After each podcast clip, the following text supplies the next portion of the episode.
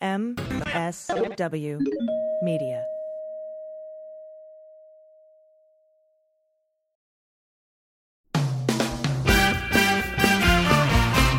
Season four of How We Win is here.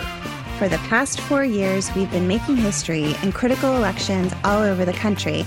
And last year, we made history again by expanding our majority in the Senate, eating election denying Republicans in crucial state house races, and fighting back a non existent red wave.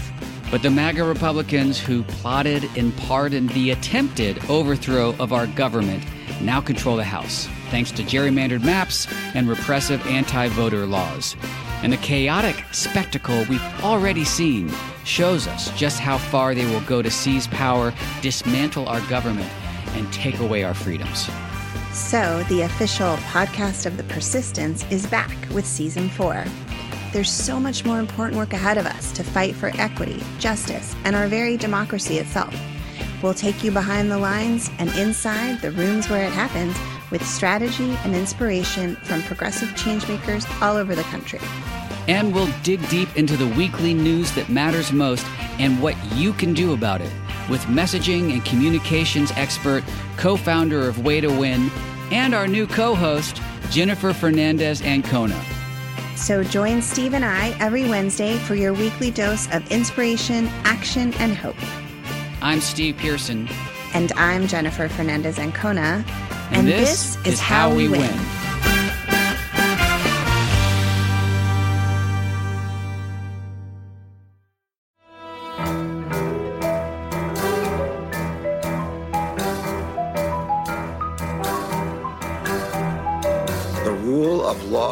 Is not just some lawyer's turn of phrase.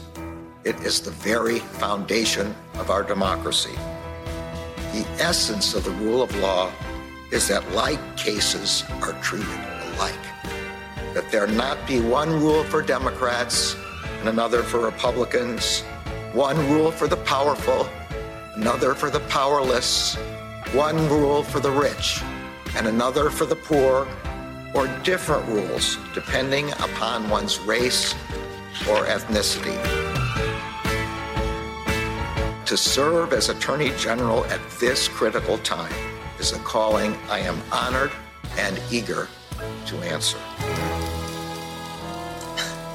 So, yeah, now it's clean up on aisle 45 time. And for a long while yet, it is going to be clean up on aisle 45.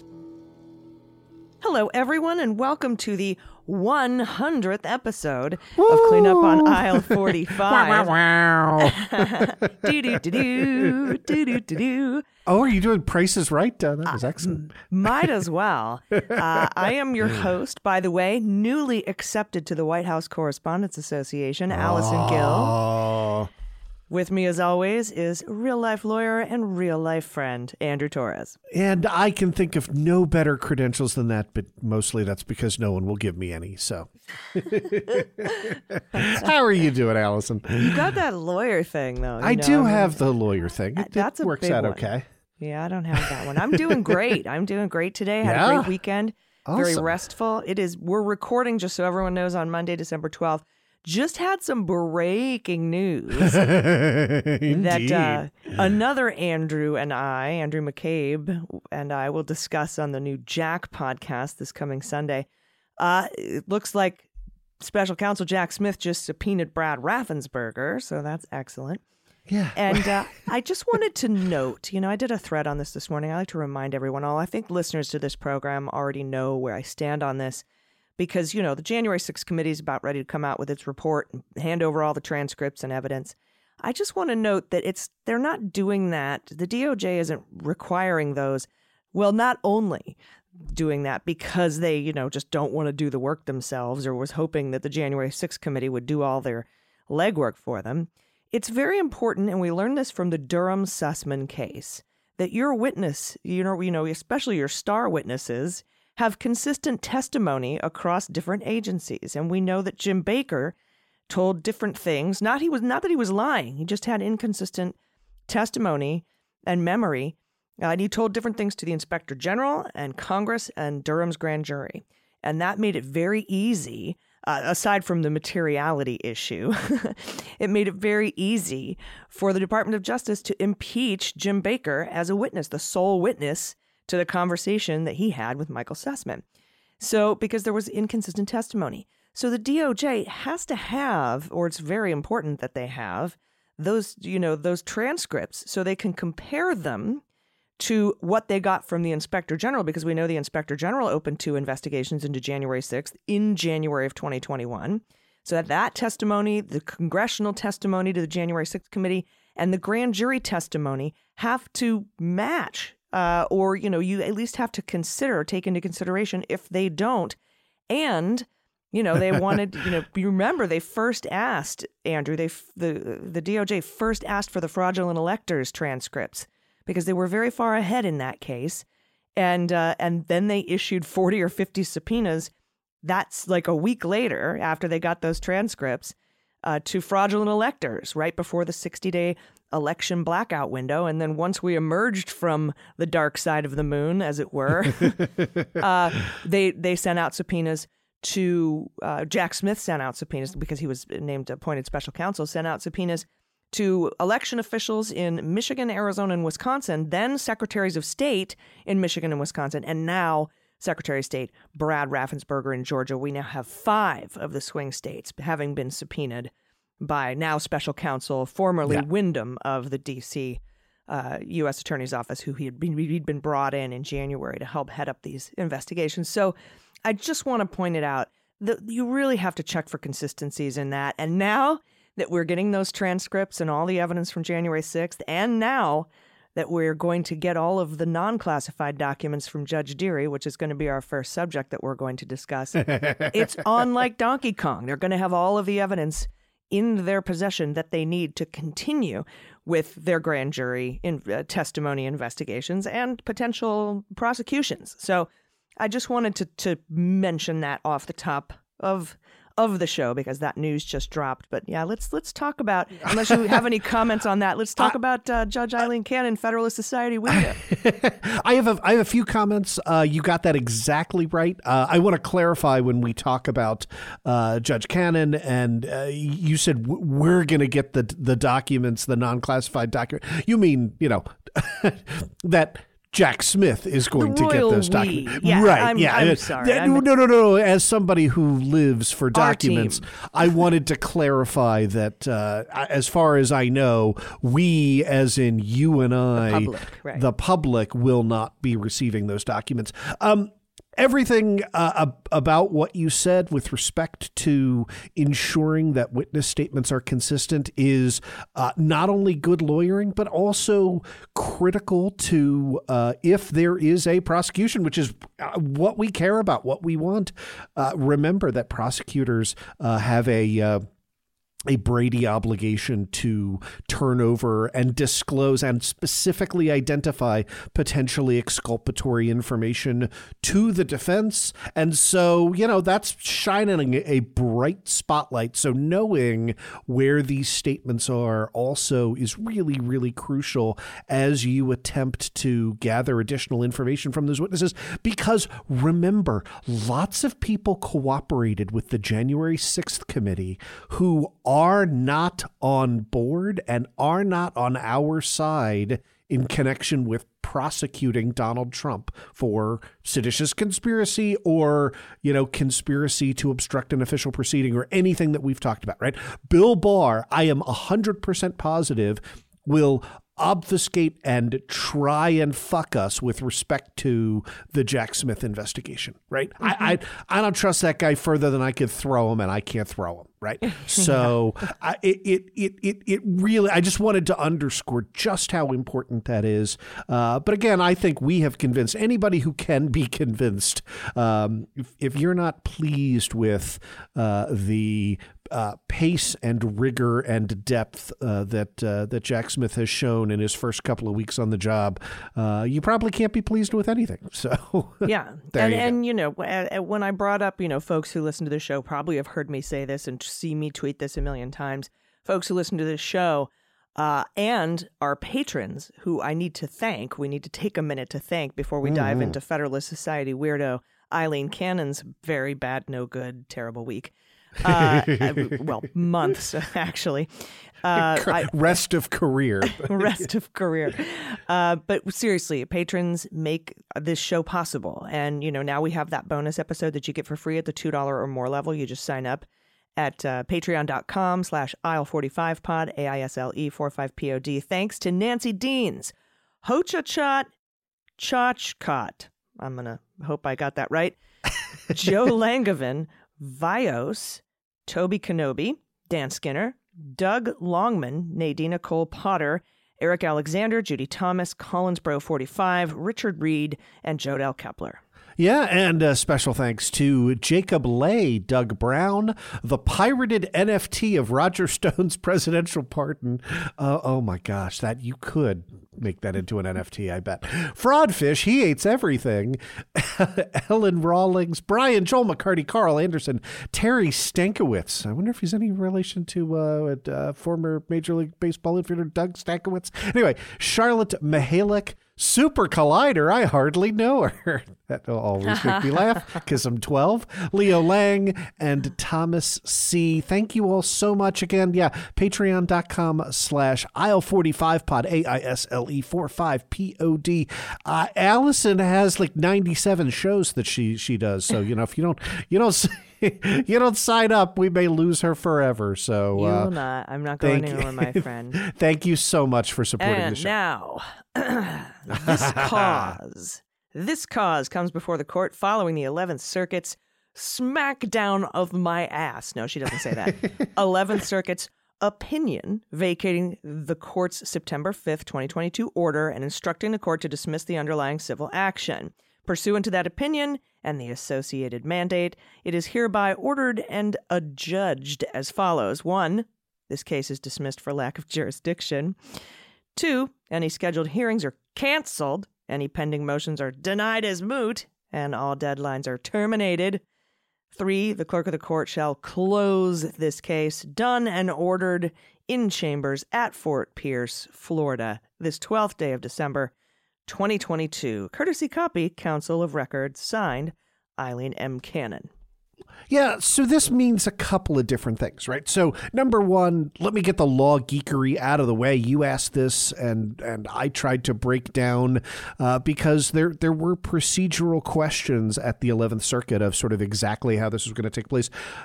The important thing to note is the entirety of the case was not appealed up to the 11th Circuit, just the order appointing the special master and the collateral uh, orders that went with that.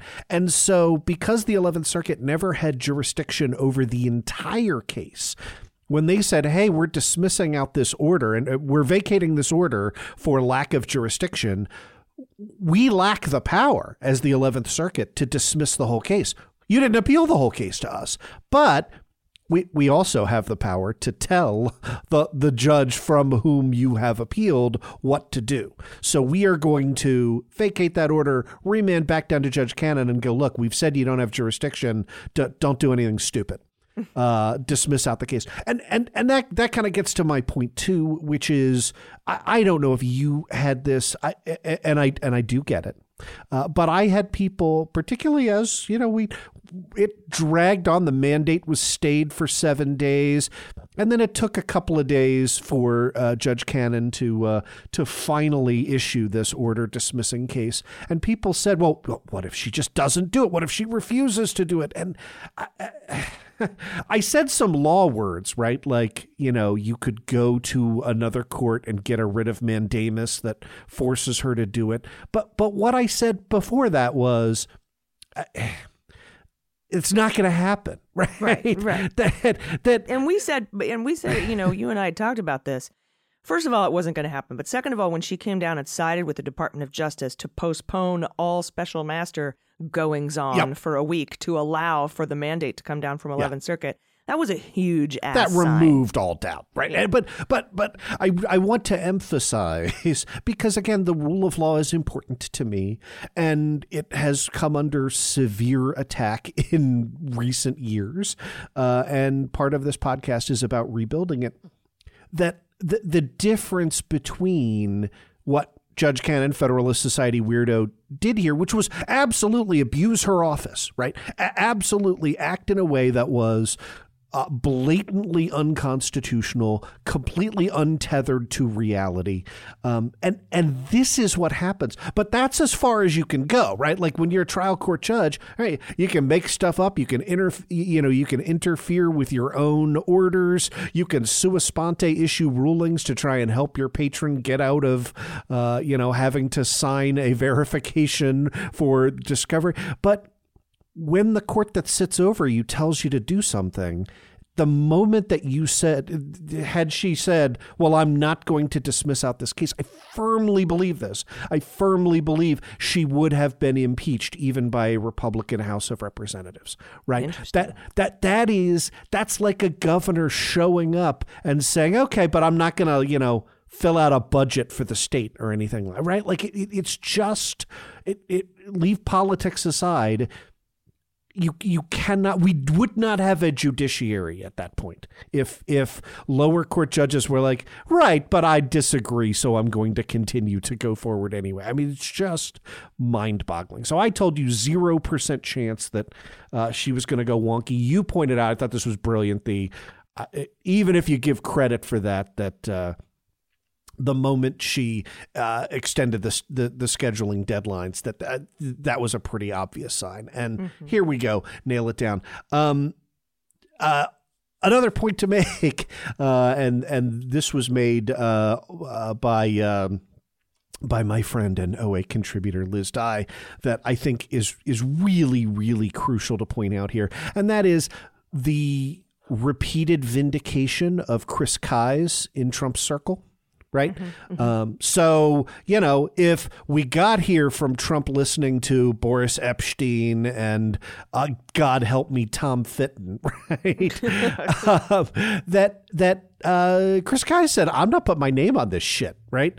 Um, you know, you yeah, get Jim Trusty a, to do that. he's got a little more swagger to be like, look, you should probably listen to me from now on. I, I, I think that's right, and that and that can be, you know, a double edged sword, right? Like it. Well, it I, yeah, because I mean, if Trump's whole goal was to delay this for by a couple of months, then he won. That, yeah. you know, then he won that. He he got it delayed by a couple of months. Fortunately, it fell right within the sixty day election blackout window. right, right. That's exactly right. So yeah, no, that that's that's a that's a fair point. So uh, I think that also may explain because people asked if his goal was to delay. You know, why didn't they uh, present a petition to Clarence Thomas, right, to stay the effect of the Eleventh Court's uh, opinion, right? And I think the answer to that, I think I don't want to say the answer. I think an answer to that could be Chris Kise saying, I, okay, but you know that's going to get you two days, and it's going to cost you twenty five thousand dollars. So if you want to, right, great, but you have zero chance of success. Maybe, maybe save your money for future contempt. yeah, uh, yeah, hearings. and and uh, you know, look, we all know, and and it's it's the only good thing about uh, Donald Trump being an unreliable, grifting uh, criminal is that at the end of the at the end of the day, these these guys are going to be left holding some bag for some amount of unpaid legal bills. Um, I don't know if Judge Dearie is going to get paid for his work as the special master. That was supposed to come from Trump too, and um, yeah, and who knows? We'll yeah, he may he may have to hire a collections firm. So that uh, could be contempt. so,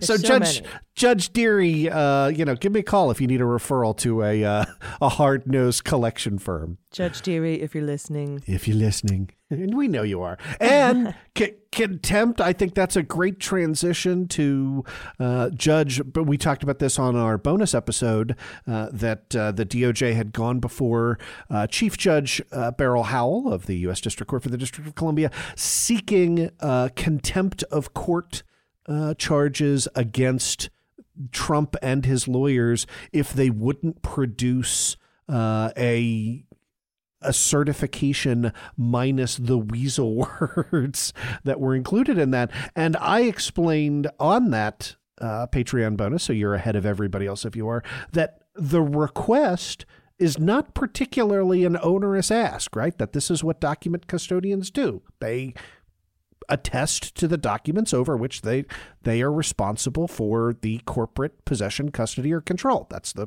you know custodial yeah. route. and I think and I think Special Counsel Jack Smith looked at this and went, "I'm tired of fucking fucking around. Quit, yep. as my dad used to say, quit farting around." Yeah. um, like I'm not I'm gonna, have to start using that. That's outstanding. I'm not gonna do what the National Archives did and go back and forth for 15 months or whatever, trying to get back a couple of boxes and then find out later they have classified shit in them. We know you have it. And then, you know, in fact, the Department of Justice insisted to Judge Beryl Howell, we know that yeah. he has more documents. Perhaps they just don't have the probable cause to search Bedminster because I think a lot of this focus is on Bedminster. I think they, that's right. They believe it's at Bedminster.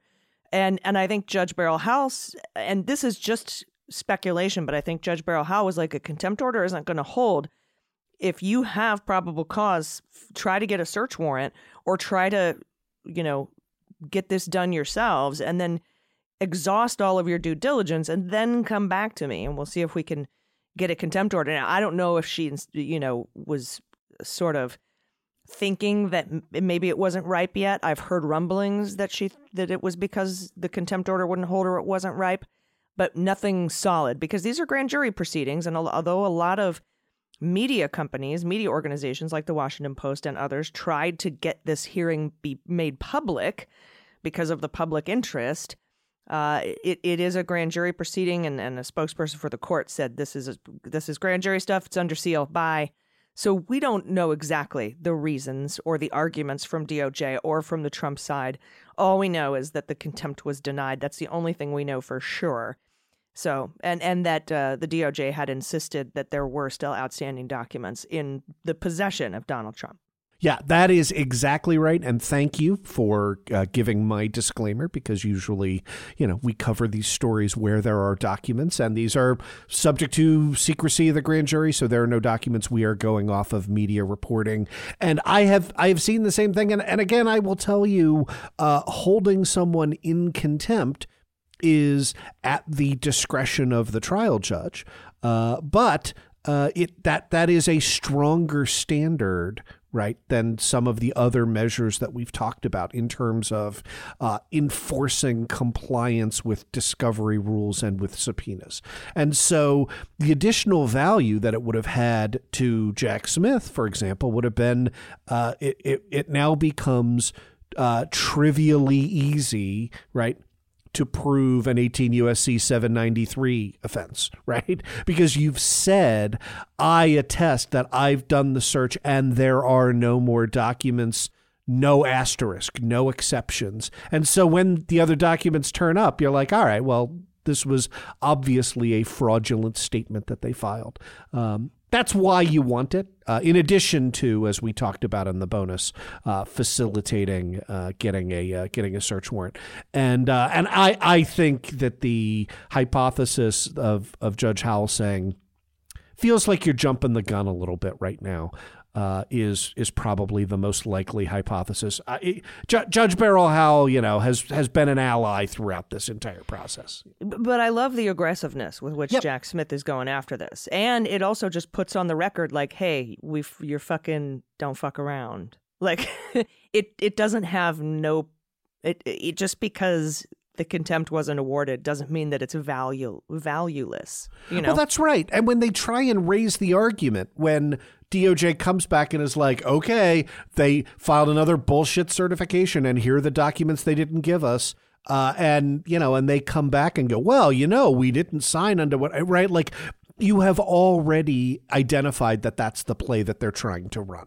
And so, you know, it it it loses its force to say, well, we told you there might not be all of it. Well, yeah, okay. Uh, but we also told you from the perspective of the DOJ uh, that, uh, yeah, that they were going to try and run precisely this kind of trickery. So I don't, I don't view this as, I mean, I would have liked to have seen a contempt order against Trump because, you know, I, think Trump has nothing but contempt for the entire judicial process. But, um, true, you know, true. And uh, and that that brings us to uh, the final subject and the bulk of what we want to talk about today. and I'm gonna I'm gonna Rachel Maddow you. I'm gonna start somewhere, and I want to see if you can tell where I'm going. All right. So this Department of Justice is very much about buttoning up cases to to make sure prosecutions or due process or due diligence to make sure they are unimpeachable. Uh, because as we were just talking about, it was very important to go through the due diligence uh, uh, uh, the, because maybe the contempt wasn't ripe, so that when you do come back and do contempt, there is no defense that well we didn't get enough chances. They did this with the search warrant and the subpoena and everything, but Buttoning up the cases, I, I want to talk just for a minute about seditious conspiracy charges. We know recently that two of the leaders of the Oath Keepers were convicted of seditious conspiracy, first successful seditious, seditious conspiracy convictions in this country in over 25 years, almost 30 years. And early, early on, Mike Sherwin, remember that asshole? Mike Sherwin wanted to bring seditious conspiracy charges, and he talked openly about it on 60 Minutes uh, against the Oath Keepers. And when he went to uh, Merrick Garland or U.S., you know, U, uh, the USAODC or Merrick Garland or both, and said, "Hey, let's do seditious conspiracy charges," he was told, told "No, you don't have a case." Uh, he didn't. There was a lot of stuff that he didn't do. He didn't have the case. And then he went and talked about it on 60 Minutes. And then Judge Amit Mehta brought him in and said, "Don't fucking do that, dude. Right. You, you, you're you're getting close to treading on criminal defendants' rights." uh, et cetera, et cetera. So then he, you know, Sherwin goes back to the D, to, to the DOJ and then resigns because he was referred to a, you know, um, a, a board that could have sanctioned him for going out on 60 Minutes and talking about this seditious conspiracy case. And then in comes the new USAO uh, for for District of Columbia, and and he he's like, hey, I think we can get this, and he spends a few months putting it together, presents it again to Merrick Garland, and Merrick Garland signs off on it, Mm-hmm. And that is because he he went back, dotted all the i's, crossed the t's, buttoned up the case. Now I I see this also happening, um, in in in the what we're about to talk about, Andrew, which is which is the uh, obstruction of justice or obstructing an official proceeding, excuse me, 18 Title 18 US Code 1512 C2. We've got 18 federal judges who are cool with charging people with obstructing an official proceeding. And as we know, and we, you and I have talked about this, you've talked about it on OA, I've talked about it on the Beans, we have one judge, Judge Nichols, who says, nope, because of the word otherwise, I'm weird. I don't think you can use obstructing an official proceeding 1512 C2 here for what happened at the Capitol that day. And what it seems like to me, and I could be off here, but I, what it feels like to me is they want to, the DOJ filed an appeal Mm-hmm. saying, well, they filed to him and say, please reconsider. And he said, no. So I think they appealed. And it's, I mean, it's 18 to 1. And I think the DOJ wants to fix this one so that they can use this statute in future criminal prosecutions, perhaps even against Donald Trump. I, I, I, oh, sorry. Can I No, jump that's in? it. That's it. I mean, that's Yeah. basically. I was just going to kind of the the Oscar music was going to come up, and I was going to walk off stage. But that's that was that was outstanding and definitely Maddow esque. Uh, I in I, 1942. I I love it. I think you are entirely correct. So let me gild the lily at the edges a little bit here. So let's be clear that since Judge Nichols dismissed out cases arguing that 1512C was not properly pled, other courts have uniformly rejected that argument right? So no one when you say it's 18 to 1 right uh, even in collateral uh, proceedings. So, for example, that argument was raised uh, collaterally as one of the reasons why the crime fraud exception didn't apply in the California documents case regarding John Eastman. And the judge there was like, yeah, um, I declined to take that view, right? So, nobody is on board with this. But let's be very, very clear, right? Judge Nichols is not, even though he's a Trump appointee, Judge Nichols is not a Judge Aileen Cannon. Right. This is not a situation where he has crafted a reading of 1512C so as to, you know, make sure that his buddy, the QAnon shaman, gets to go free or something like that. I don't think he had the QAnon shaman case, but uh, I just love that, that that guy's the face of the insurrection. Anyway, um, it has to do with the a, a, a valid question. Uh, and I say valid in the sense that um, if I eh, eh, if I were reading this and the question that I wanted to ask myself was, would I file Rule 11 sanctions against a lawyer who made this argument? Right? We all know what Rule 11 sanctions are. That is, you have to have uh, either a, an accurate statement of the law. You can ask Alina Habba. Right. Yeah. You you, you sign on. Yeah. you sign on to a, a, pleading, and it must either have uh, an accurate statement of the law or a non frivolous argument for changing or extending the law. And I, I, I think so. That's that's not a, a, high bar to clear. And so I, I just want to be very very clear with this. I, I think Judge Nichols is clearly wrong.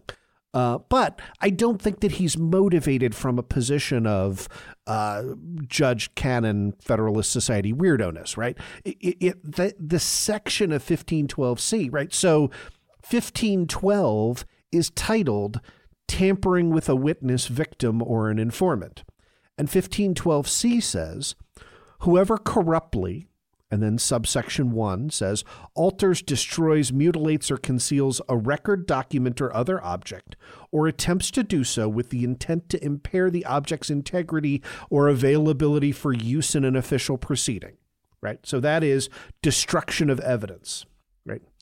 Or two, otherwise obstructs, influences, or impedes any official proceeding or attempts to do so shall be fined under this title and imprisoned not more than 20 years or both. And so the the only reason the the the the, the gravamen of Judge Nichols' argument here is if you read otherwise obstructs the way that DOJ reads it, the way to be honest, most defense counsel have read it, and all of the judges who have who have examined this, then that swallows everything else in the statute, right? That then this is everything could potentially fall into obstructs, influences, or impedes any official proceeding. And instead of having, you know, this be 1512 C2, like that should just be the whole law, right? Whoever corruptly obstructs, influences, or impedes any official proceeding shall be fined under this title or, in, or imprisoned not more than 20 years or both, period right? This is so this is a, a view of statutory interpretation that basically says you do not want to read a statute in such a way that it renders the other words in the statute to be surplusage right? To be uh, superfluous and unnecessary canons of statutory interpretation though are just like guides for how you think about stuff right? Like it's not it's not a binding rule of interpretation. It gives you some idea uh, but we know statutes all the time that say that will you know list out uh, an illustrative list and then the last item is a catch-all and it's like oh, okay other stuff that's like this we want to con- we want to include on our list. But how did nichols read it yeah, and but Nichols read that as uh, kind of merging those two principles, right? Saying, look, meaning it has to be about document destruction. I, I, exactly right. Because if it's not about document destruction, you have now violated not only that canon of you don't read words in a statute as surplusage. But you've also kind of gotten rid of the rescuing device that's usually used in that, right? Like it's not even illustrative of a list if you want to go, you know, to to to that end, right? The flip side of it is what everybody else has read is yeah, no, this is kind of a grab bag statute. And we know what we're concerned about, right? We're concerned about people who are obstructing proceedings. And they do that in lots of different ways. And we've kind of thrown all of that together uh, under this large uh, 18 USC 15.2 agglomeration. And the plain language seems very clearly to indicate, you know, whoever otherwise obstructs, influences, or impedes any official proceeding. So there's no reason to depart from the way everybody understands this and the way Congress must have understood it when they passed this law uh, to craft a kind of super narrow ground for protecting people who interfere with official proceedings. And that and that and that reading that intent into congress goes goes way too far here right Yeah.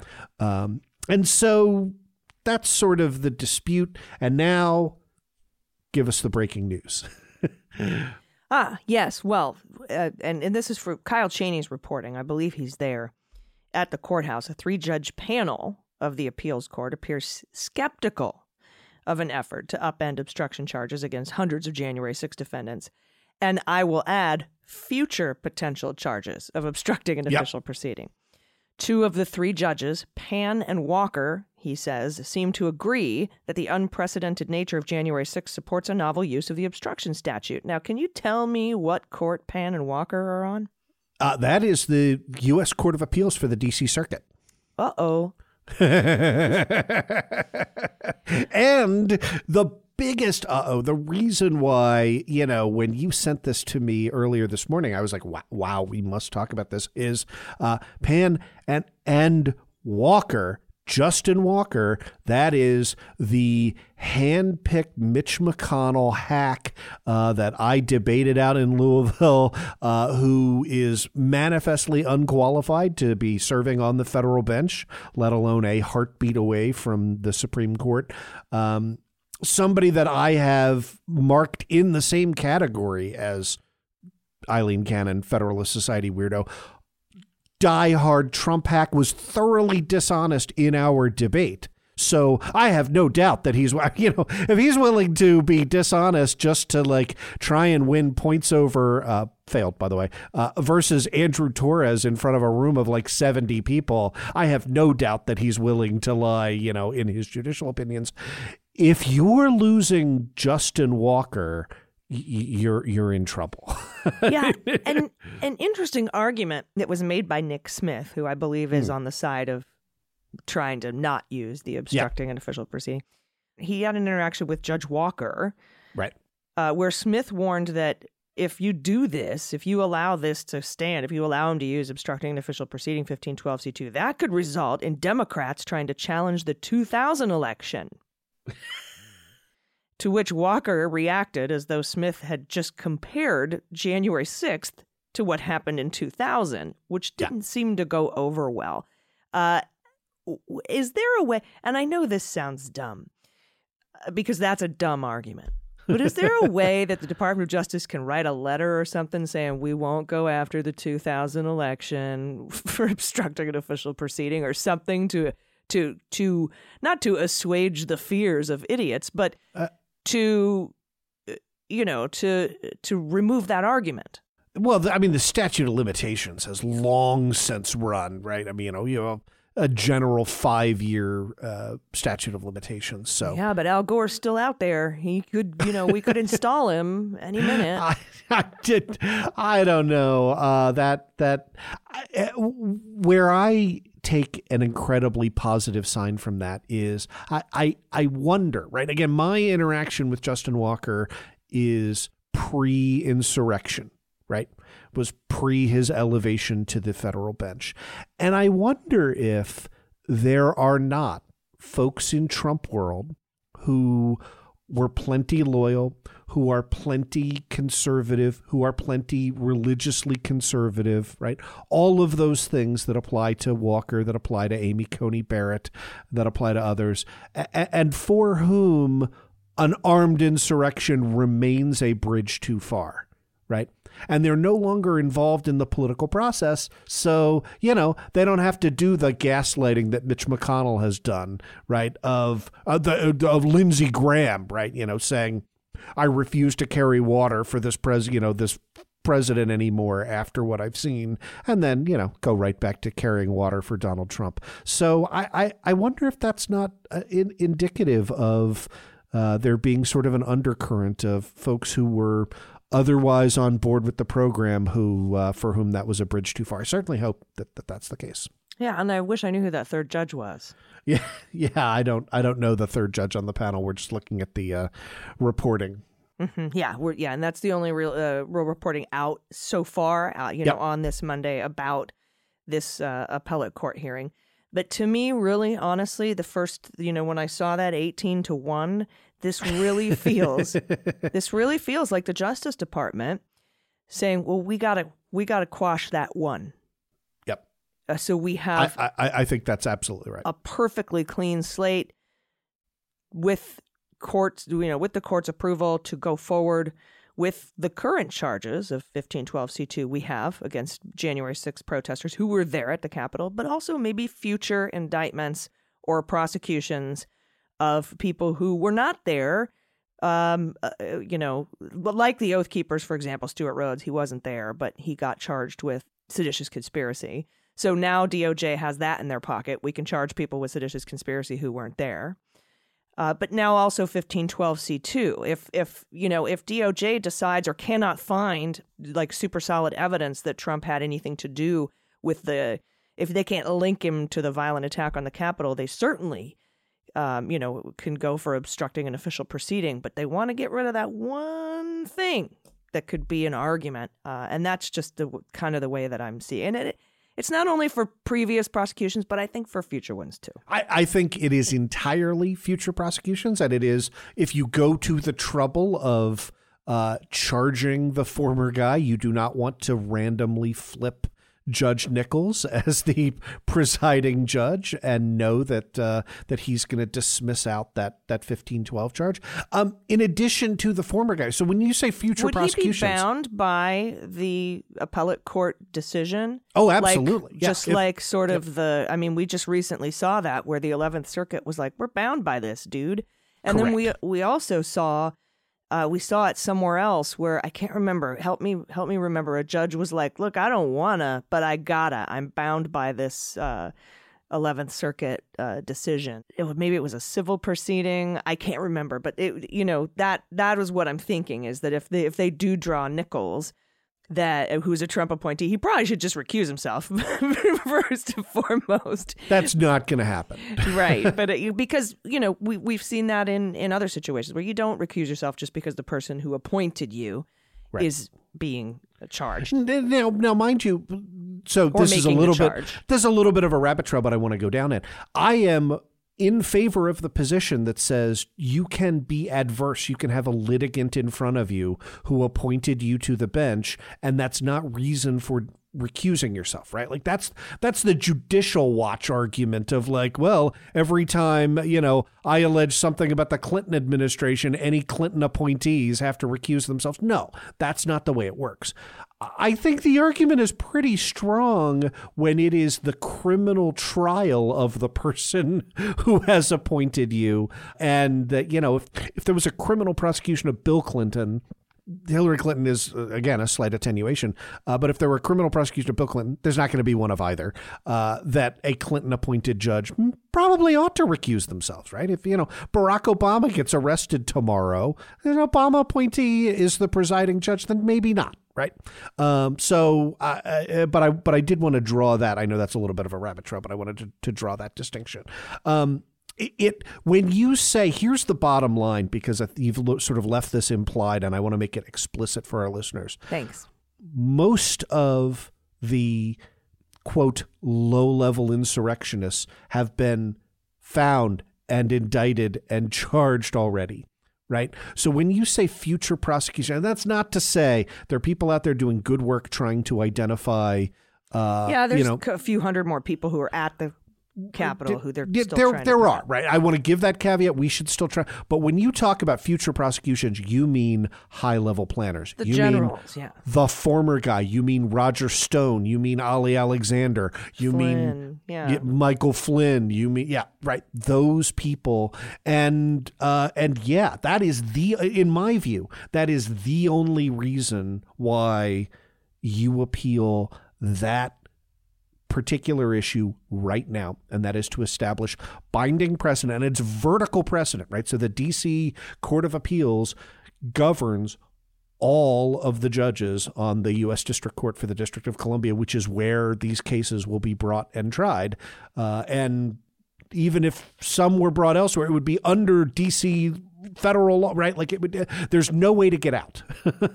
um, and uh, and I think we've got a pretty good indication of uh, of where the D.C. Circuit is going. Yeah, I, I, I think so too. And I mean, it is the D.C. Circuit.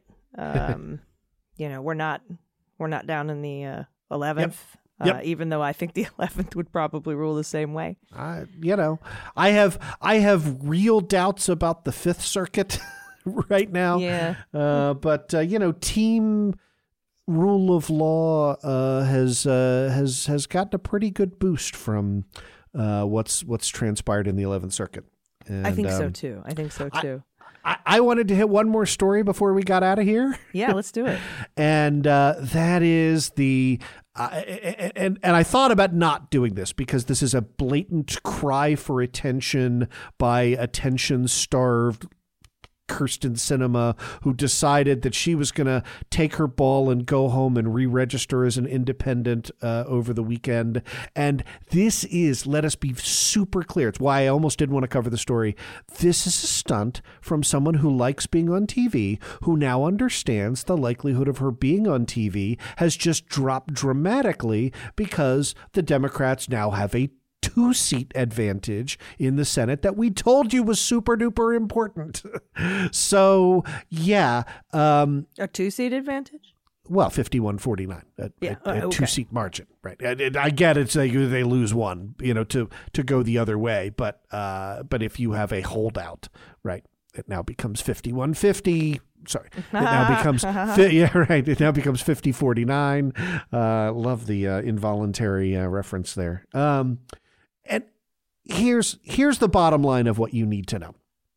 Um, Kyrsten Sinema is keeping her committee assignments and uh, has uh, committed to voting for Chuck Schumer. So she will be caucusing with the Democrats, uh, not caucusing with Republicans, uh, not in any way threatening that. When you look up any objective measure of what she's done as a senator. So, for example, 538 Biden Congress votes. Um, two ways to look at this. One way is she's at 93%, right, of mm-hmm. votes with Biden. That is um, at the bottom end of the tail mm. of Democratic senators. Uh, and you might not expect. So, so the very bottom is, of course, Joe Manchin, 88%.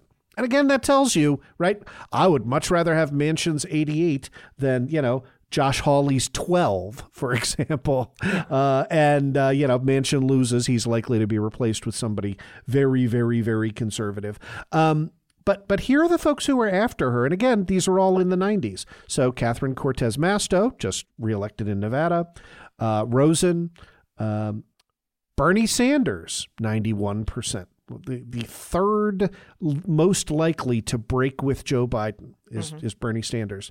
Jon Tester out in Montana, and then finally Joe Manchin. And Joe Manchin's 88 then drops off to Susan Collins at 68, Lisa Murkowski 67, Rob Portman 57, sorry, Rob Portman 62, and then Lindsey Graham at 58, uh, Mitt Romney at 58. So uh, a bunch of things to take away here. Number one, it, it, it it still makes a difference, right? Folks who say Joe Manchin is functionally a Republican are are wrong by 30 to 40 percent. People who say Kyrsten Sinema is functionally a Republican are wrong by 30 to 40 percent, even over the most liberal members of the Republican Party. Uh, number two, uh, if the Democrats thought that this was uh, in any way a threat to not, you know, to vote for Mitch McConnell for Senate Majority Leader, they would have taken away her committee assignments. They still can. Um, number three, Kyrsten Sinema was facing what I view as an unwinnable Democratic primary in Arizona in 2024. So I think this is a stunt. Uh, I think it is designed to get her out from under the primary that she would face uh, in Arizona in 2024 that she would clearly lose. Uh, and I think it's a way to keep, you know, stories being about Kyrsten Sinema, which seems to be the primary thing that Kyrsten Sinema once in her life. So I don't know if you have any other thoughts on that. No, no, we we went over this. She, I, the only thing I care about is that we still get the. We don't have to do a power sharing agreement. She's not going to caucus with the Republicans. We still get to put our judges on the bench. That's, that's Right. like my number one thing. Yeah, she's voted for hundred percent of of Biden's judges. So yeah, And, and and it is no different. Independent caucusing with the Democrats is no different than Angus King and Bernie Sanders. Now, and she's keeping her committee assignments, which means she's not being a Republican. Yep. Um, one more question before we get out of here, uh, because I just had some breaking news come across Ooh. my feed. Uh, Josh Marshall at Talking Points memo has obtained a new trove of Mark Meadow te- Mark Meadows text, um, 2,319 texts, and they got them all from multiple sources. And while I'm very interested in reading this text, which I'm sure I'll start pouring over as soon as they're published, I'm a little more interested in how they were obtained, uh, and and what that says about the nature of the investigation into January 6th, um, because you know usually these things come from the side of the person who who did them, like maybe maybe they're cooperating and maybe they want to get the story out ahead of time, uh, Right. or, or spin it, or or maybe you know we know that. Uh, um, somebody on the January 6th committee handed over all of Meadows' text messages to CNN when he wasn't supposed to. And um, maybe they got them from a committee member. But I'm very interested to know what what you think, Andrew. Like, how would all of these text messages just now have come out, especially when we're talking about special counsel Jack Smith, all these subpoenas? Haven't heard a peep from Meadows. Um, you know, we don't know who and who has not been interviewed in the grand jury, or maybe just voluntarily interviewed uh, by the FBI without a subpoena. Uh, does this at all indicate that Meadows could be cooperating, or is that just something I'm putting together in my head because I want it to be true? Well, so remember that Mark Meadows is still affiliated with a think tank that funds election denialism and that employs Cleta Mitchell. And so every time you think Mark Mitchell, every time you think, okay, right, that Mark Meadows uh, is on your side, there is an awful lot of evidence that, that he is not. Um, that being said, he is the person who was most carrot and sticked right by the January 6th committee. Right. I mean, even even the Trump folks were like, "We're going to make him the fall guy." Yeah, and and that's right. So there is a, a tremendous amount back there. I will tell you where my first thought goes is my first thought goes to Chapman University, right?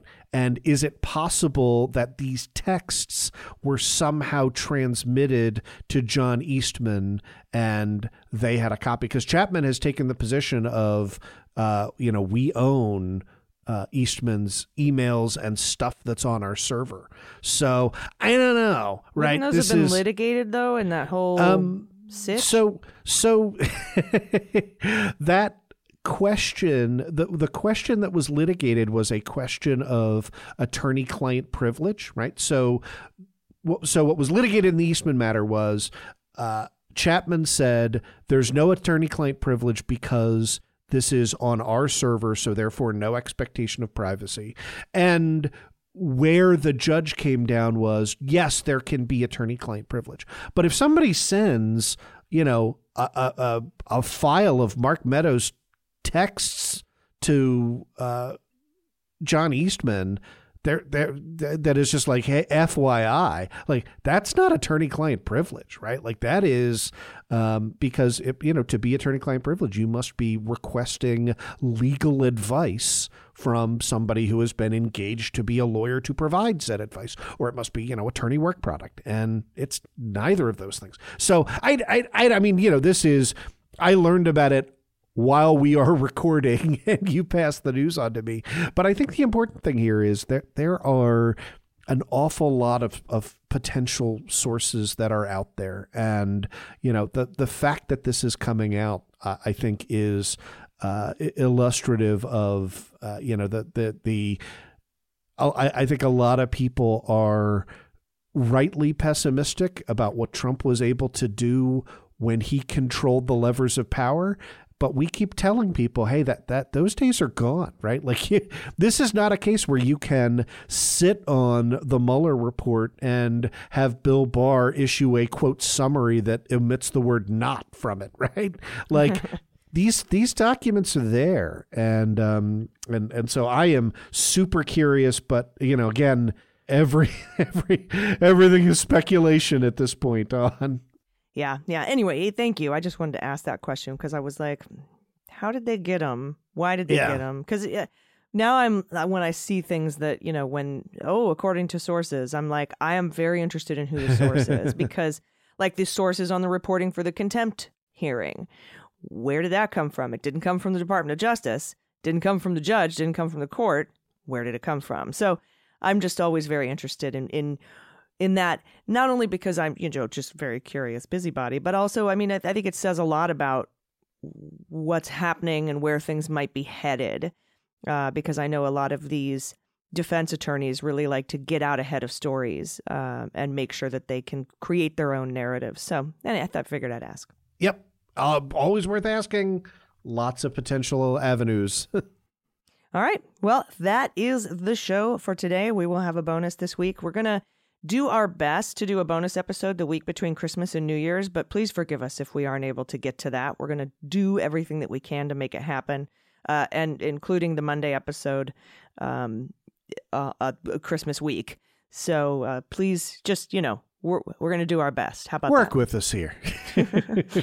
I don't think we've missed a show in 100 episodes. So um, thank you very much, everybody. And thanks to our patrons. We love you. We appreciate you. We appreciate all of our listeners. You really make this possible, whether you're listening for free with ads, whether you're listening, uh, pre, you know, um, premium feed, getting it early. Uh, it seriously makes such a huge difference. And so does subscribing. If you haven't subscribed to Clean Up on Aisle 45, it's free. It takes two seconds and it helps us beat Dan Bongino in the charts. And that's my favorite thing. I'm me too.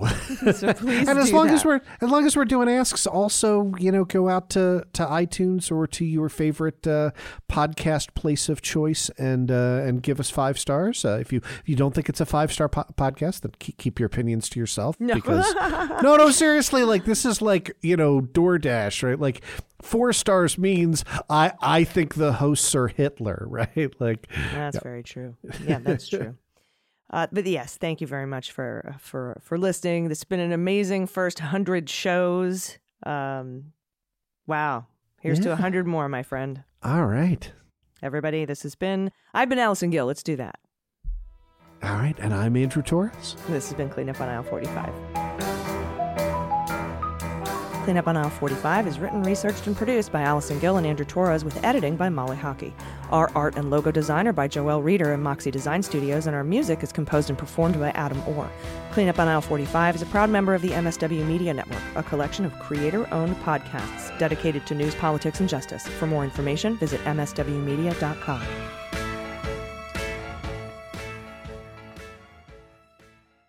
MSW Media.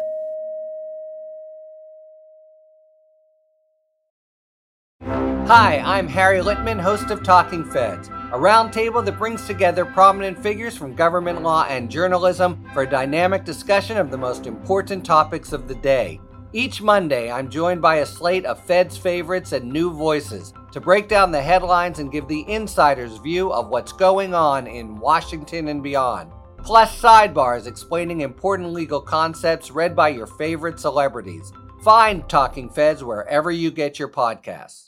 Hi, this is Jon Cryer, and I am hosting a new seven part true crime podcast called Lawyers, Guns, and Money that'll challenge everything you think you know about U.S. covert operations and presidential misconduct. From Jack Bryan, the director of American PSYOP, comes the incredible true story of John Mattes, a newly sworn in Miami public defender in the 1980s who has found himself completely in over his head. I step off the plane, and there is a van with a couple guys with Uzis. And one of them in broken English said, Welcome to Bogota, John. Mattes's first felony defendant has been arrested for having a machine gun and tells Mattis a dangerous secret. He was shipping arms into Central America on behalf of the CIA. As a first time lawyer, I want to act like I know what I'm doing. But with the help of a Colombian drug smuggler, How much money the CIA raised by hitting up drug dealers? A lot of money, millions of dollars. An Alabama mercenary. They were prepared to die to the last man. I saw this in them. I saw the fire in their eyes. And they made me their war chief. And a newly elected senator, John Kerry. We are looking at allegations of drug running, gun smuggling, conspiracy to commit murder, and murder itself. He'll fight to free his client. The judge said, Show me in a courtroom how we were at war. Expose an illegal war being run by the White House. I mean, I wanted him involved, but I didn't want to be on record as doing it. And somehow stay alive in the process. I just escaped a kidnapping by the CIA in Costa Rica. This is Lawyers, Guns, and Money. So you have a man in an Armani suit standing on the bow of a boat with a rocket launcher and says, If I lose sight of you, I will launch. You will be vaporized. Available everywhere starting October 29th, or get it ad free and early starting October 22nd at lawyersgunsandmoney.supercast.com. There you'll find bonus episodes along with exclusive content. Subscribe now.